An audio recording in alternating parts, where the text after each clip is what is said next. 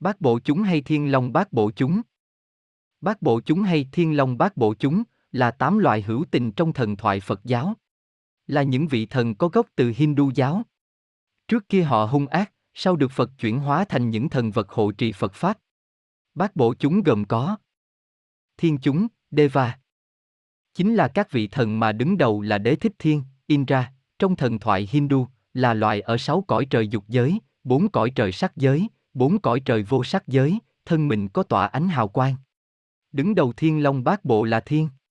Thiên, cũng xưng là thiên nhân, chư thiên, thiên chúng, chủ yếu sống ở dục giới lục thiên, sáu tầng trời cõi dục, và sắc giới chư thiên, các tầng trời cõi sắc, mà Phật giáo nói đến, đại thể tương đương với thiên thần mà Trung Thổ thường hay nói đến, bao gồm thiên thần Phạm Thiên, Đế Thích Thiên, Tứ Đại Thiên Vương. Theo ghi chép trong Kinh Phật, thiên nhân thích Phật sự, thường hay cất lời tán thán, rải hoa tấu nhạc. Trong các bích họa Phật giáo liên quan, thường có thể nhìn thấy thiên nhân bay lượn, vây chung quanh Phật hoặc Bồ Tát.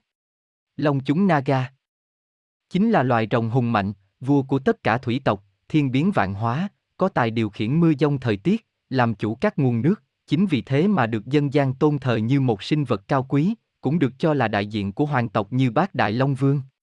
Âm dịch na già, giống với rồng trong truyền thuyết Trung Hoa, nhưng rồng trong Phật giáo ban đầu là thân dài và không có chân, rất có thần lực, có thể làm mưa. Trong kinh Phật có danh xưng ngũ Long Vương, Thất Long Vương, Bát Long Vương. Trong Đại Trí Độ Luận có ghi chép, đời trước của Đức Phật Thích Ca Mâu Ni cũng đã từng là đại lực độc long, ác long có sức mạnh to lớn, sau khi thọ giới, đã đi vào trong rừng tu hành. Có tên thợ săn ham muốn lớp da của rồng, liền lột lấy. Độc long nguyên vốn có thể dễ dàng giết chết tên thợ săn này, nhưng vì trì giới, không còn luyến tiếc tấm thân này nữa, mặc cho người thợ săn lột lấy. Sau khi mất da, độc long bò xuống nước, lại nhẫn chịu đau đớn mặc cho sâu bọ ăn gặm. Độc long phát nguyện sau khi trở thành Phật, sẽ dùng Phật Pháp độ hóa chúng sinh. Sau khi chết, con rồng này vãng sinh lên cõi trời đau lợi. Theo cách nói trong Kinh Chánh Pháp Niệm xứ, rồng cũng có phân thành thiện ác, rồng thiện là hành Pháp Long Vương, có thể làm mưa đúng lúc khiến cho ngũ cốc chín đều. Rồng ác thì là phi hành Pháp Long Vương, có thể làm ra mưa xấu khiến ngũ cốc bị hư hại. Sự việc này cũng gần giống như thiện long, ác long được lưu truyền trong dân gian sau này. Hình tượng rồng trong các tác phẩm văn học từ thời đường Tống đến nay thật ra chính là sự kết hợp giữa rồng trong Phật giáo với rồng vốn có của Trung Thổ. Giác xa Dạ xoa chúng, quỷ thần phi hành, đi như bay trong không gian. Đại trí độ luận nói dạ xoa có ba loại, địa hành dạ xoa, thường có được các loại niềm vui, âm nhạc, ẩm thực. Hư không dạ xoa, có sức mạnh lớn, đi lại như gió. Cung điện dạ xoa, có các loại đồ chơi luôn mang bên thân. Kinh chú Duy Ma Cật thì nói dạ xoa có ba loại là địa hành dạ xoa, hư không dạ xoa, thiên dạ xoa. Dạ xoa cũng phân thành thiện ác. Người thiện duy hộ Phật Pháp, kẻ ác có thể làm khổ chúng sinh, thường biến hóa thành bộ dạng xấu xí đầu lớn thân nhỏ, hoặc một đầu hai ba mặt, tay cầm đao, kiếm, kích, khiến người ta trông thấy phải run sợ, tiếp đó khiến người thấy thần trí mê man, rồi đoạt lấy khí tinh hoa, uống máu, ăn thịt nạn nhân. Đây cũng là hình tượng dạ xoa lưu truyền phổ biến nhất trong dân gian, thường được coi như là quỷ sai của âm phủ. Gan hát Càng thác bà, quỷ thần âm nhạc ở cõi trời đế thích. Lại gọi là kiền thác bà, ngạn đạt bà, là một loại thần không ăn rượu thịt, chỉ tìm hương thơm làm thức ăn, cùng với khẩn na la phục vụ đế thích, là vị nhạc thần chuyên việc tấu nhạc ca hát. Về hình tướng, trong thần thoại có nhiều cách miêu tả về hình dáng của loại thần này. Có thuyết cho rằng, thần này trên thân có nhiều lông, nửa người nửa thú. Song lại có thuyết cho rằng thần này có hình dáng rất đẹp. Bổ Đà Lạt Hải hội quỷ ghi, hình tượng càng thác bà thân lộ màu da thịt, to lớn như trâu chúa, tay trái cầm sáo trúc, tay phải cầm bảo kiếm, đầy đủ tướng đại oai lực, trên đầu đội mũ tỏa ra ánh lửa. Có kinh văn lại cho biết thêm, càng thác bà đầu đội mũ bát giác, thân thể màu đỏ. Ngoài ra, trong tranh ảnh, họ xuất hiện trong tư thế ngồi thư thái, với 12 con giáp vây quanh, tay phải cầm đinh ba, tay trái cầm phất trần, trên đầu có hào quang lửa. Càng Thác Bà lại là một trong 33 pháp tướng của Quan Âm Bồ Tát. Càng Thác Bà, trong tiếng Phạn lại có ý là biến hóa không lường. Ấn Độ xưa gọi ảo ảnh là Càng Thác Bà Thành, trong kinh Phật thường dùng từ này để hình dung sự biến hóa vô thường của chư Pháp. Asura Atula chúng, ác thần tính nóng nảy hung dữ, nam thì hình dung xấu xa nữ thì dung mạo rất đẹp. còn được gọi là A Tố La, A Tu Luân, gọi tắt là Tu La.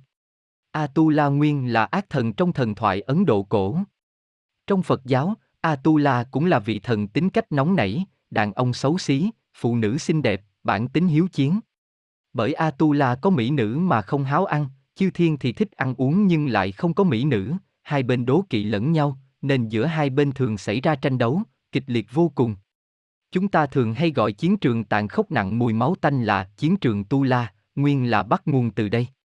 Hình tượng của Atula cũng có nhiều loại, hoặc chín đầu nghìn mắt, trong miệng thổi ra lửa, 990 cánh tay cùng với sáu chân, thân hình to lớn, hoặc là ba đầu sáu tay, mặt mày hung dữ, hở phần thân trên.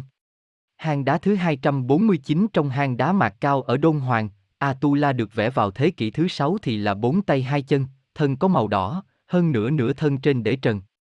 Nó lại cùng với địa ngục, ngạ quỷ, súc sanh, người, trời hình thành lục đạo thế giới, là một trong số các nẻo luân hồi của chúng sinh. Garuda Ca lâu la chúng, chim cánh vàng, kim sĩ điểu, ăn thịt rồng trong thần thoại Hindu. Cũng gọi ca lưu la, nguyên là thần điểu thể hình to lớn, tính tình hung bạo trong thần thoại Ấn Độ, đôi cánh hễ giang ra thì rộng đến hơn nghìn dặm, thậm chí hơn cả triệu dặm. Bởi đôi cánh của nó có màu vàng kim, vậy nên gọi là kim sĩ điểu. Nhưng trên thực tế, lông cánh của nó là do các loại bảo vật đang dệt mà thành, đủ loại diệu tướng, chứ không chỉ là màu vàng kim, vậy nên lại gọi là diệu sĩ điểu. Ca lâu la lúc mới sinh ra, ánh hào quang lóa mắt, chư thiên đã từng nhầm lẫn tưởng rằng là thiên thần lửa mà tiến hành lễ bái. Ca lâu la thích ăn rồng, một ngày có thể ăn một long vương và 500 con rồng nhỏ. Gió quạt ra từ đôi cánh của nó, nếu như vào mắt người, sẽ khiến người ta bị mù ngay. kina Khẩn Na là chúng, thần ca hát của trời đế thích, chẳng phải người chẳng phải không phải thần, mình người đầu có sừng, lại gọi là khẩn nại lạc, chân đà la, về sau lại dịch là nhạc thần, thần ca nhạc, âm nhạc thiên. Bởi vì khẩn na la giống người nhưng có sừng, lại gọi là nhân phi nhân, nó xuất phát từ thần thoại Ấn Độ. Trong kinh Phật, nó có âm thanh mỹ diệu, giỏi múa hát, là nhạc thần của đế thích, thường hay xuất hiện trong pháp hội thuyết giảng Phật Pháp của Phật. Trong kinh Phật nói, khẩn na la nam thì đầu ngựa mình người, giỏi ca hát, nữ thì đoan trang múa rất đẹp, hơn nữa đa số là kết hôn với càng thác bà. Mahora Ma hầu la già, rắn thần, vua các loại rắn. Ma hầu la già, lại được gọi là ma hộ la Nga, ma phục lạc, ý dịch là địa long, đại mãn thần, đại mãn xà. Ma hầu la già cũng thuộc về nhạc thần, hình dáng của nó là mình người đầu rắn. Trong kinh Phật nói trong thân thể nó có rất nhiều trùng độc trút rỉa ăn thịt, đau đớn vô cùng. Trong giải thích kinh Phật, Ma Hầu La Già là thần rắn, mình người đầu rắn, giải thích ở phần trước trong kinh Lăng Nghiêm có thêm phần sau, Ma Hầu La Già, còn gọi là Đại Long hay thần rắn, thuộc loại bò sát, vì ngu si độc ác nên tự chiêu mời rắc rối, đần độn vô tri, muốn thoát luân hồi nên đã tu luyện từ bi trí huệ, vãn hồi hậu quả gây ra, thoát được luân hồi. Điều này nói lên rằng, Ma Hầu La Già là địa long đối ứng với thiên long, nguyên là loại bò sát, nhưng bởi đần độn vô tri mà trái lại có thể thoát khỏi luân hồi, tu luyện từ bi trí huệ, cuối cùng cứu vãn được tiền căn, thoát khỏi xác thân bò sát, thay da đổi thịt.